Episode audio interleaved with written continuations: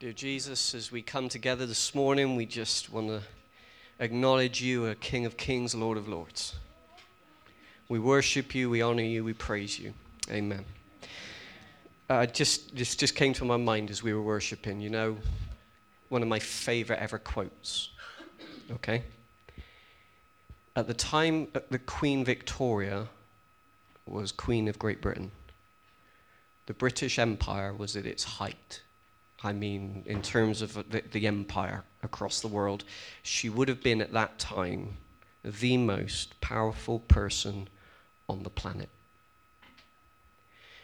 But the story goes, every Sunday, a chaplain would come in and preach from the Bible to the Queen and her staff.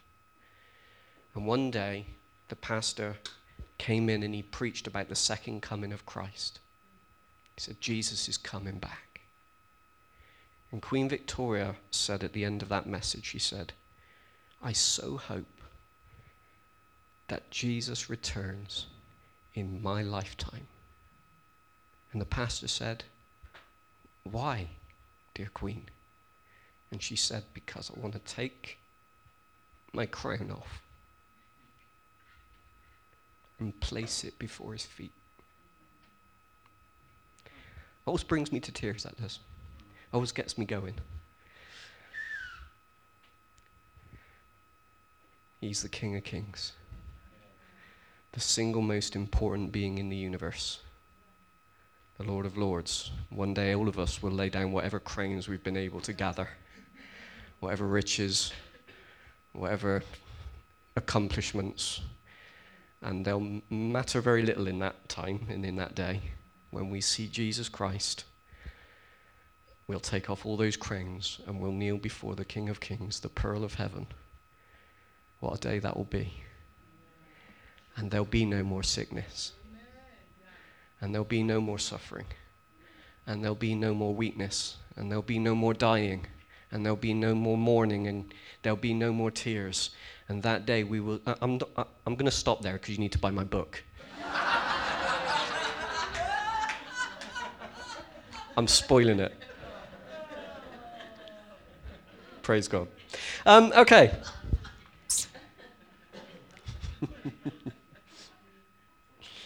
Let me give you a freebie before I begin my message. Um, I read a book by a guy called Donald Miller.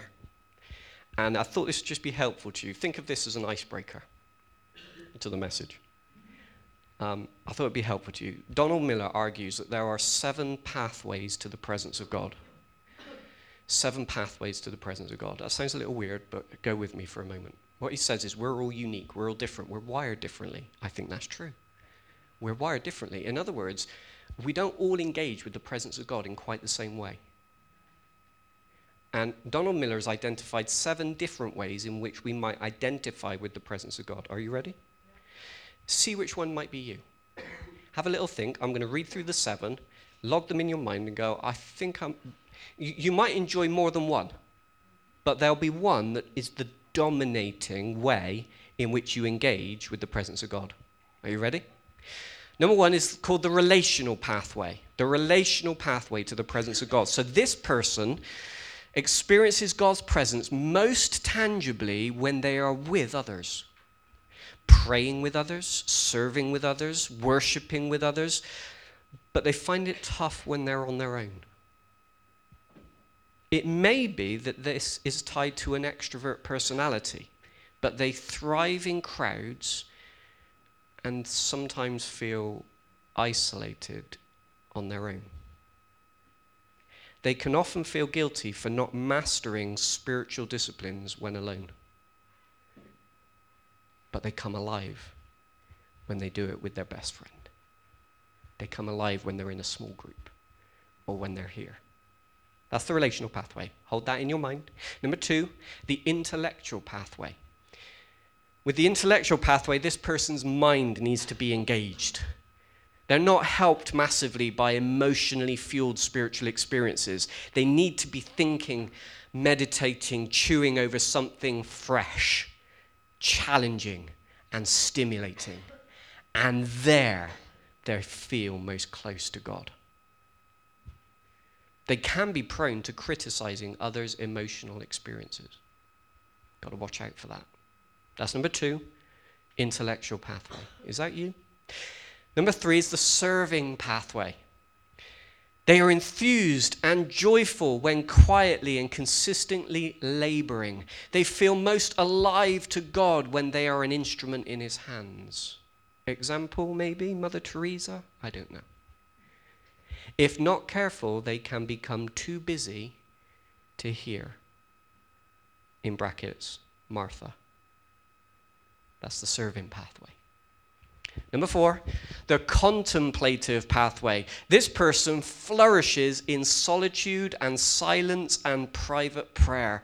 They are affected deeply by both beauty and suffering. They can be quite prophetic, but it's when they're alone that they experience the presence of God most tangibly. They can become a little bit aloof and irrelevant if not careful. Number five is the activist pathway. This person needs challenge and risk, flourishes when out on the edge of possibility in faith. They can experience the presence of God most when they are on the edge of what is possible. But they can be prone to thinking that everyone should be walking on water all of the time. Number six is the creation pathway. There's, I think this one might be a bit of me. Being in the natural environment enhances their faith experience. They feel most present with God when they are in nature. A walk in the park, climbing a mountain, hugging trees in a forest, a walk along a beautiful beach. They feel closest to God when with his handiwork. But they can be easily drained by the ordinary and the predictable. Is that you? Last one, number seven, the worship pathway. They enjoy music and singing, and they flourish most when they are singing their heart out to God. An example in the Bible of this is David. But they can be prone to turning up at campfires with a guitar in hand. Which one are you? So we've had relational pathway, intellectual pathway, serving pathway, contemplative pathway, activist pathway, creation pathway, and the worship pathway. That's likely you've enjoyed all of those, but it's probably true that one of those is your go-to pathway. You feel the tangible presence of God most when you're doing that. I say that to say, discover yours and milk it. Use it. Don't feel guilty that you're not the other six. Don't get down on yourself because you're not Matt. And you can't do the whole worship thing. But when you're on your own, you know you're in the presence of God. Enjoy who God made you to be. Is that cool? Very good. That's just for free. Okay. I want to talk to you this morning about a culture of servanthood. And I've seen it everywhere this week, this weekend. I think this culture is alive in this church. And so what I'm going to do is I'm going to put just a bit more uh, f- fuel on that fire. Okay? We didn't get to generosity, and I've not, I've not got there personally, so...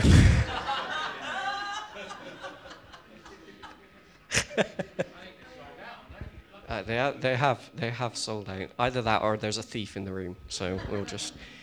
Before I say this, I do want to say thank you because you've made me feel very welcome this weekend. I've felt part of your family. I've felt loved, appreciated, and honoured. And I think you've done that very well. So thank you very much for having me.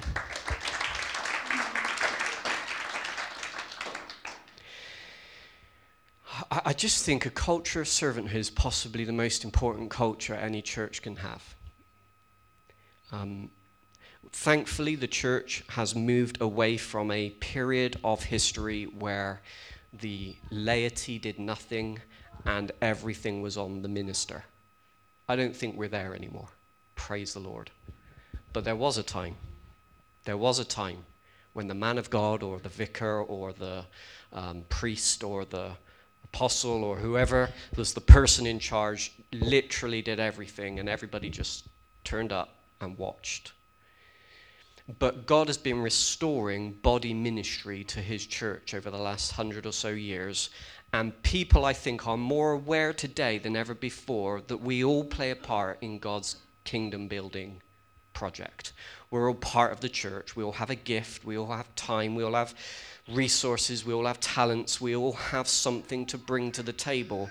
And the church is at her best and most beautiful when every one of us brings our gift and plays our part. Is that true? And there will be those among us that are, to a degree, called to something more, called to carry a little more responsibility, called to carry leadership, called to carry governance, called to carry a, a weight that, that isn't for everybody, and that's okay. But everybody's called to something. We're all part of this together. Is that true? And uh, uh, we, so we all serve. That's just what it means to be a Christian, I think. I, th- I think the opposite culture of a culture of servanthood is a culture of entitlement. Entitlement means this: the world owes me. I deserve special treatment. The world exists to make me happy. But I don't think entitlement is a good look on Christians. Christians are the opposite. We're the lowly and the servants. We're willing to go anywhere and everywhere for the go- cause of the gospel of Jesus Christ, and serve any, in any area. And so I want to talk to you today very simply about three levels of serving. Are you ready? Level one, I call serving anywhere. And if I was at my home church preaching this message, I, I, I didn't think ahead enough for this weekend, so I apologize. But at this point in the message, I'd bring out a mop, and I'd give a mop to somebody in the room. Because a mop kind of symbolizes serving anywhere. This level of serving is for all Christians at all times throughout life, whatever their status or position. This applies to me. This applies to the Archbishop, Justin Welby. This applies to every Christian everywhere. We're all called to pick up a mop or to pick up a tool or to pick up something and serve. Are you with me? I've seen you doing this. I, the guy, I had to say thank you to one or two people this morning in the kitchen because they've served us beautifully this week, haven't they? This weekend. I keep saying week. This weekend, they have served us beautifully. If I was to see an example of this in the Bible, it would be in Acts chapter six. Uh, have you got the slides? Oh, you beauty. Culture chapter four. Here we go. Acts chapter six, verse one to seven. Let's read it together. But as the believers rapidly multiplied, there were rumblings of discontent. The Greek-speaking believers complained about the Hebrew-speaking believers, saying that their widows were being discriminated against in the daily distribution of food. So the twelve called a meeting of all the believers. They said, "We apostles shouldn't spend our time teaching the word of God, not running a food program. And so, brothers, select seven men who are well respected and are full of the Spirit and wisdom. We will give them this responsibility. Then we apostles can spend our time in prayer and teaching the word."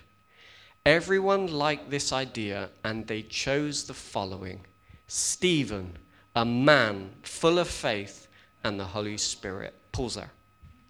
They chose Stephen, a man full of the Holy Spirit and wisdom, to run a food program. Isn't that interesting? Uh, we, we live in a day and an age, I think, in a church where anyone with a pulse, we, we get them on team. Some churches get them on the stage. If you're breathing and you've got a pulse, we, we need you discipling our kids.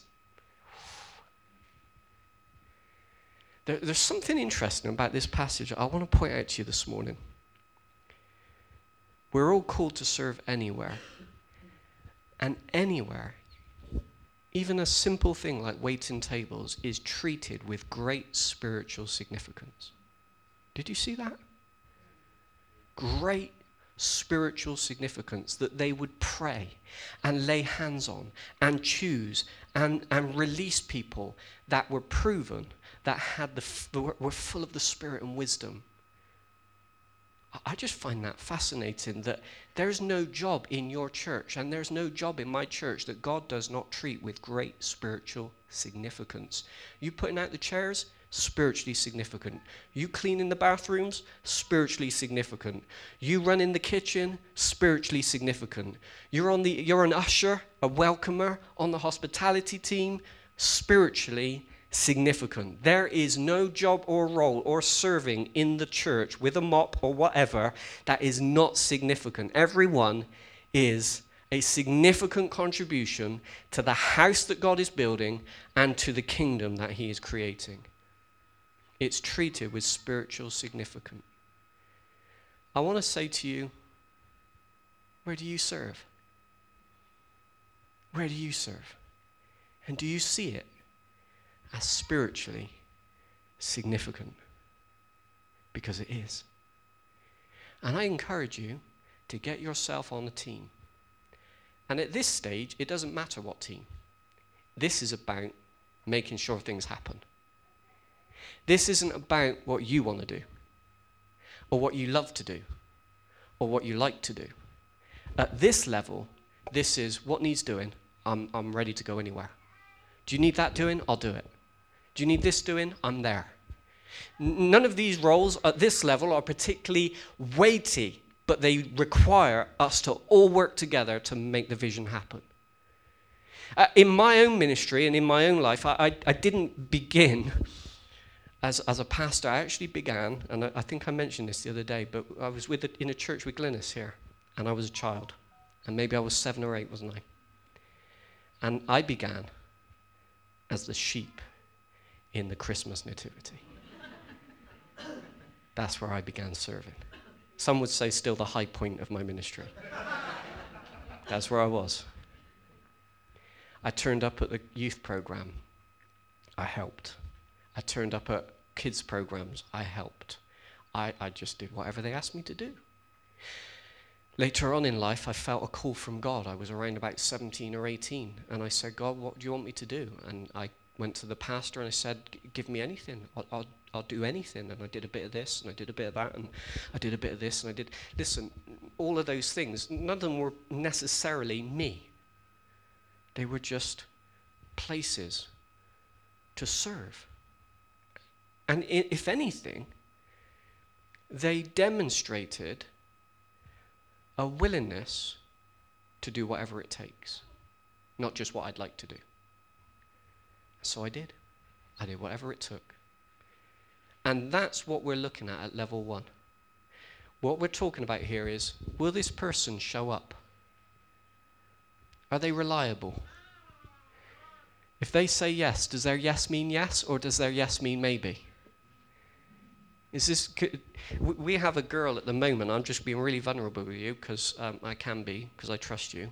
We have a girl at our church who had volunteered to be on our kids' team, went through our application process, uh, mentored by my wife uh, at those beginning processes, but now she's maybe on rota twice a month, and for the last two months she hasn't even turned up and hasn't responded to our messages or our calls.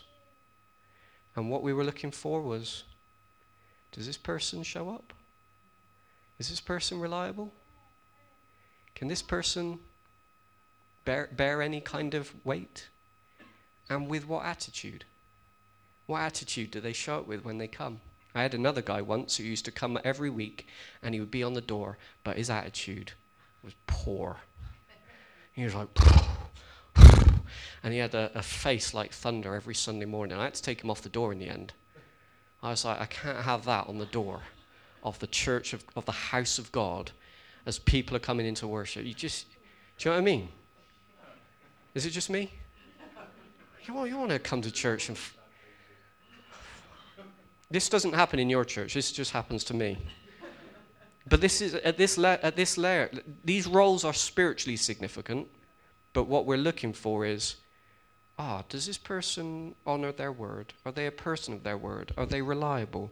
Are they polite? Do they have manners when they can't make it? Maybe they have to pull out for some reason. Do they text ahead? Do they call ahead? Do they let you know? You've probably all been part of a team where somebody doesn't do that, and it's frustrating. And, and what we're looking for is manners. We're looking for attitude. We're looking for somebody who serves with a smile. We're looking for somebody who serves when it's good and when it's tough. We're looking for a bit of reliability. We're looking for somebody to just have a heart and an attitude to serve the house of God with aplomb. Yeah? I love those people. I can tell you every pastor on the planet loves those people. People that serve anywhere with a smile.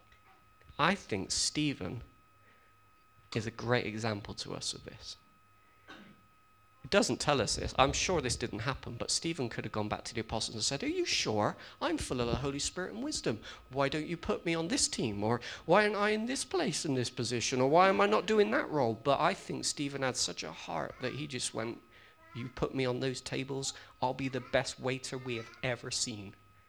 I'll be better than all those waiters at Frankie and Benny's, and I'll be better than those waiters at those restaurants. I, I'm going to do the kingdom of God proud by the way that I waiter these tables.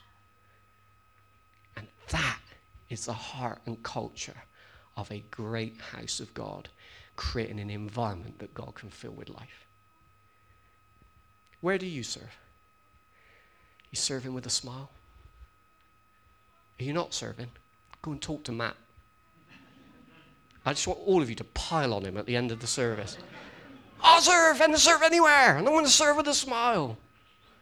Give me a mop, I'll do it. Level two is what I call carrying a load. Carrying a load. So this is more than serving anywhere now. At this level, the person serving has said yes to a responsibility. Now, this is not just turning up to be part of a team, but probably carrying a responsibility wherein if they don't do it, they're going to be letting a, a, a something down quite significantly. This is a responsibility. It's a, a load, okay? And I want to give you an example of this from First Chronicles chapter twenty-seven. Obil, the Ishmaelite, was in charge of the camels. Say camels. camels. Jedediah from Meronoth was in charge of the donkeys. Say donkeys.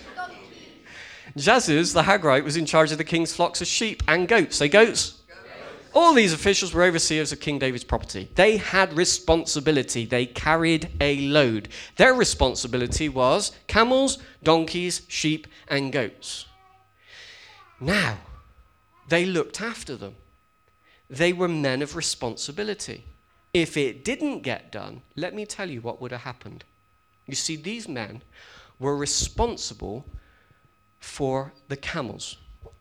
And every time the king and his entourage needed to make an important journey, they didn't have cars, coaches, trains, and planes. What did they have? And if somebody didn't make sure those camels were well fed, watered, looked after, the king couldn't make his journey.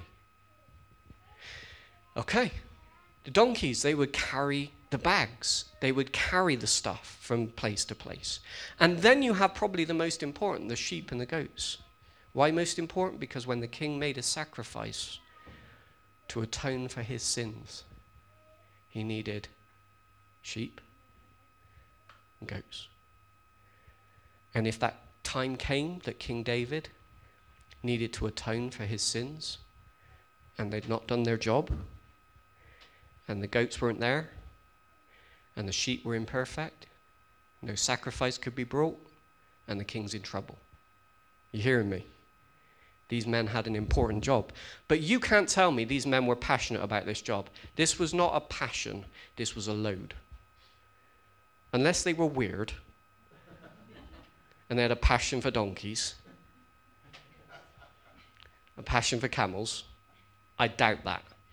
This was a load. This wasn't a passion. This was a responsibility. And there are responsibilities in church like this. Someone in this room spends hours making sure you are financially on the straight and narrow. and they're probably not passionate about counting. But someone needs to do it. Somebody in this room is responsible for risk and self uh, uh, uh, risk assessments and safeguarding. Someone in this room will be responsible for things that most of us don't have to think about, and they're a load. But if it's not done, this church could be in big trouble. Are you hearing me? Yeah. This is carrying a load. At this stage, what are we looking for? Are they faithful? Do they have integrity? Do they have the capacity? Are they faithful with the task that they've been given? Because at this stage, it really matters. The Bible tells us that such people should be honored.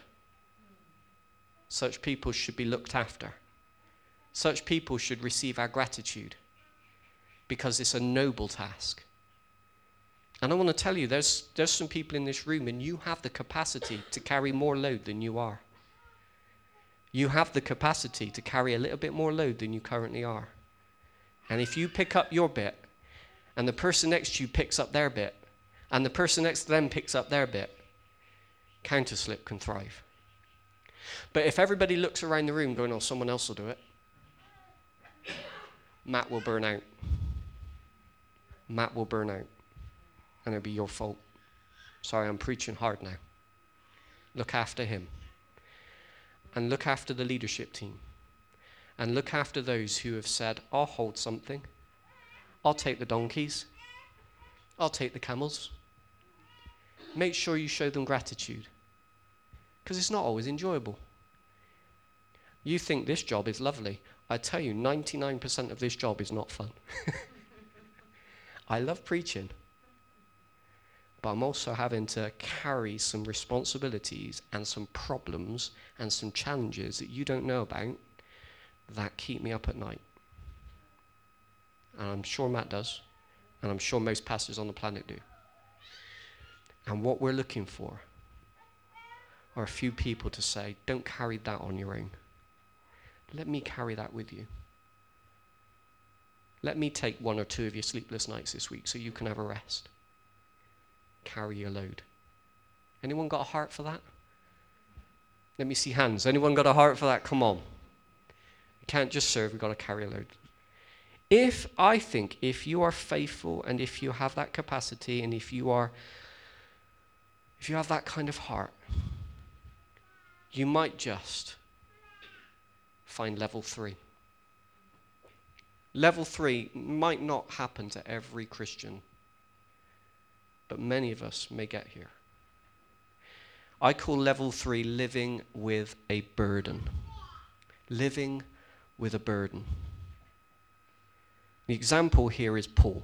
Can we read First Corinthians? Here we go. Yet I have never used any of these rights, and I am not writing this to suggest that I want to start now. In fact, I would rather die than lose my right to boast about preaching without charge. Yet preaching the good news is not something I can boast about. I am compelled. Say compelled. I'm compelled by God to do it. How terrible for me if I didn't preach the good news. If I were doing this on my own initiative, I'd deserve payment. But I have no choice, for God has given me this sacred trust. What then is my pay? It is the opportunity to preach the good news without charging anyone. That's why I never demand my rights when I preach the good news. There's something going on in Paul that you need to see here. It, this isn't just, where can I serve? And this isn't just, is there a responsibility I can carry? There is a burden on this man's life that he cannot escape or leave. He has a burden. He is compelled to do something. In this case, preach the word. That was Paul's calling. It was something that Paul had to do. We think in the Bible, don't we, of Nehemiah, who heard the report. He heard the report that the walls of Jerusalem were broken down. And what does the Bible tell us? He was compelled. He got a burden. He couldn't leave that as it was.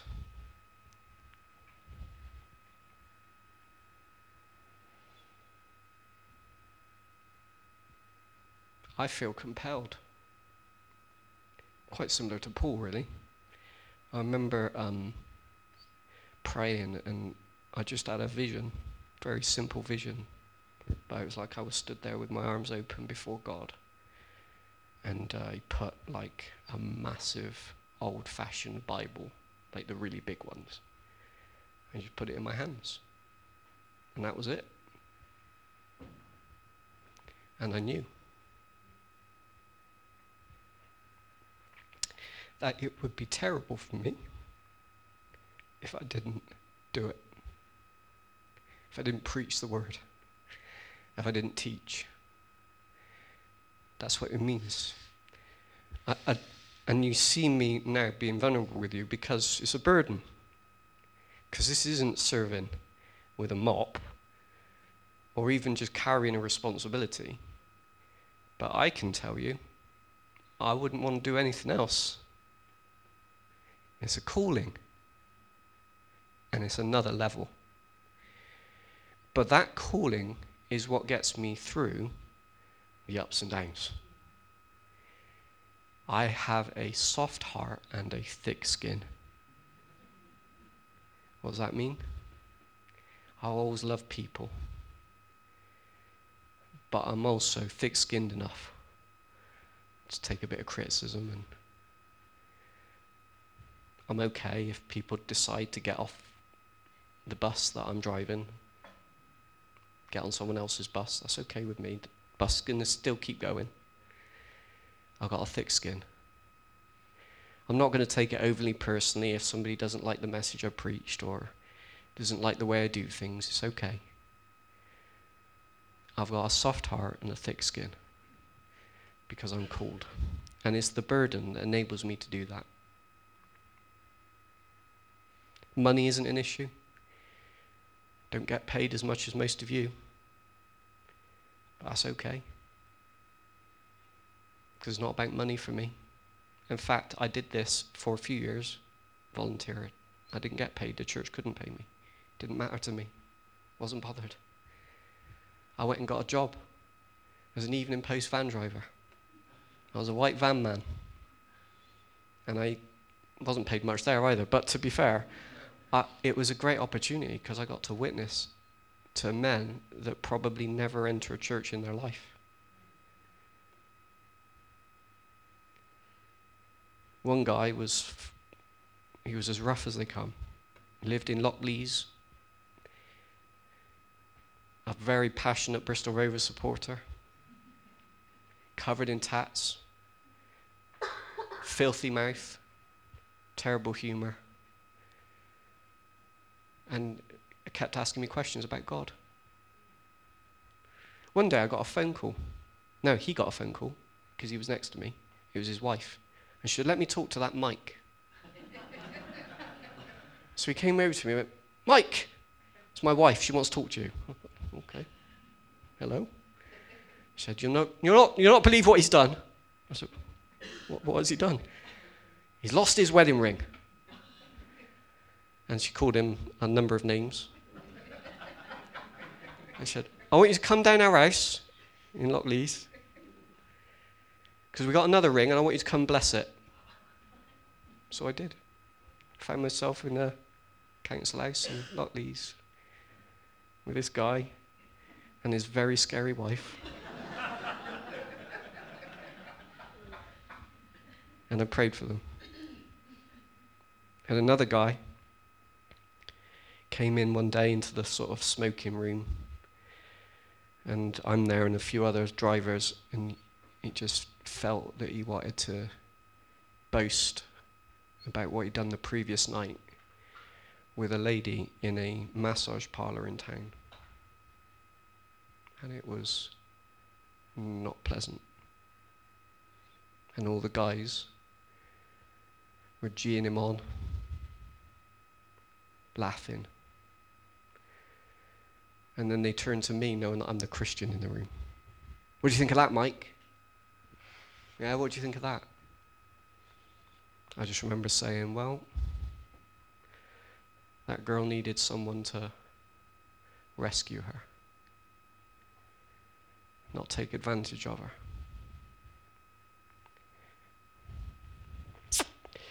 I think what you did was, instead of being a protector and a rescuer, I think you used her. And I just wouldn't do that. And you know, all the guys in the room went, yeah, yeah, yeah, what Mike said. And the, the room changed, and the guys started to... So I had opportunities to witness to people, and I loved it. But I kept coming back to the call. And the call was, teach the word. And I do it to this day. So what you're seeing is not just, I don't think you're seeing just a guy who found a job in church. But this is who I am, and it's my life. And there may be some people in this room who've discovered their call or their burden. It'll be different to mine, probably. Although there, I pray there's one or two people in the room who have a call to teach the word, but but but there may be, you may feel called to something, or or maybe God is yet to reveal it to you, and the time is coming when God's going to open the window or open the eyes and go, that's what I've put you on the planet for. When you do that, heaven gets behind you. Heaven gets behind you. We have a couple in our church today who are about to adopt three children. Three children. They weren't able to have children of their own, but God powerfully spoke to them. I can't tell you the whole story, but it was powerful. And it led them to the conviction and the compelling burden to take three children who are, are in the care system and become their mum and dad. And they would stand here today and tell you they couldn't not do it. It was their burden and their calling.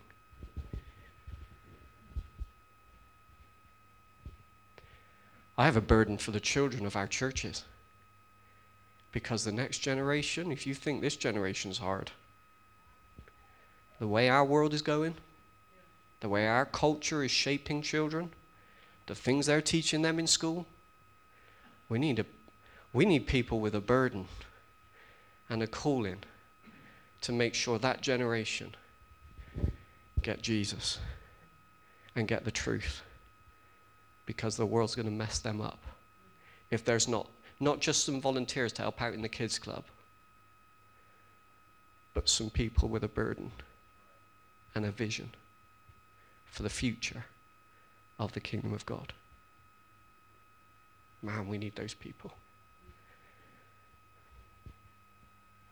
We need people with a burden to lead people into the presence of God. That's why I'm so grateful for this team that have led us so wonderfully in worship today.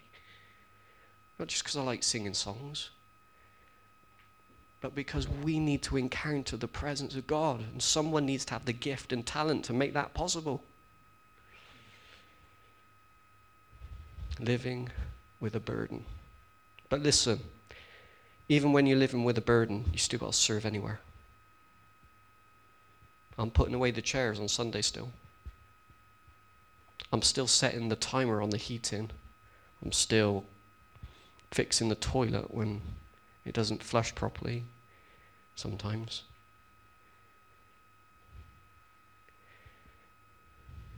I still carry some loads that I prefer I didn't, but someone's got to have the donkeys. And at the moment, that's me. But you won't reach level three. I don't think God will entrust you with a burden if you can't show up on time. You can't serve with a smile. If you're not faithful. If you haven't got manners, if you're not a team player, if you can't be responsible with the little, he won't give you the much. And that's a biblical principle.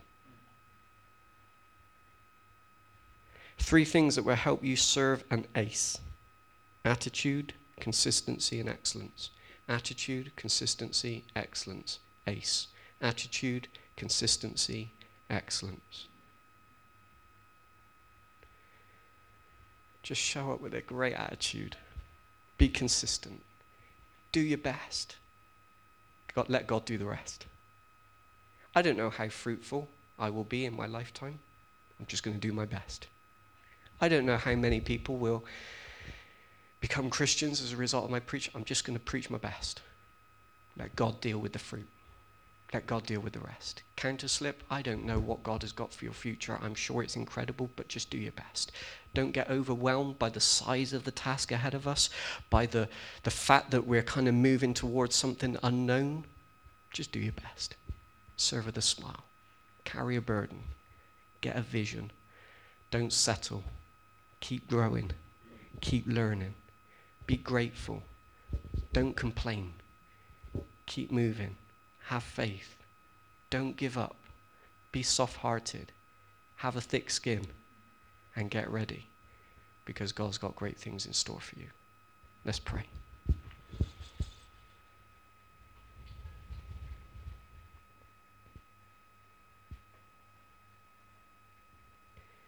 In fact, we're going to stand and we're going to open our hands to the Lord as an act of surrender.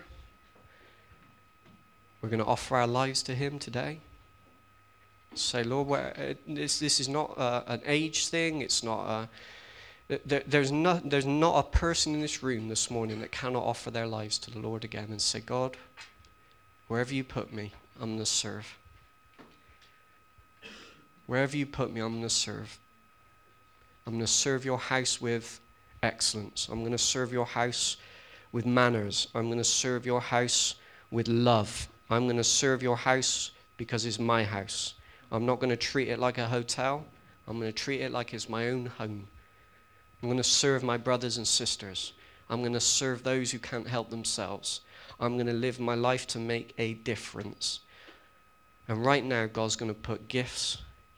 He's going to put burdens. He's going to put responsibilities on your hands.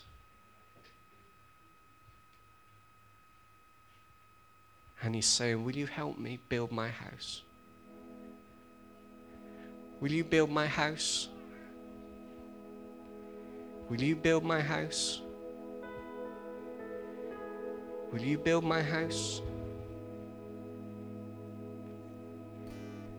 Will you build my house?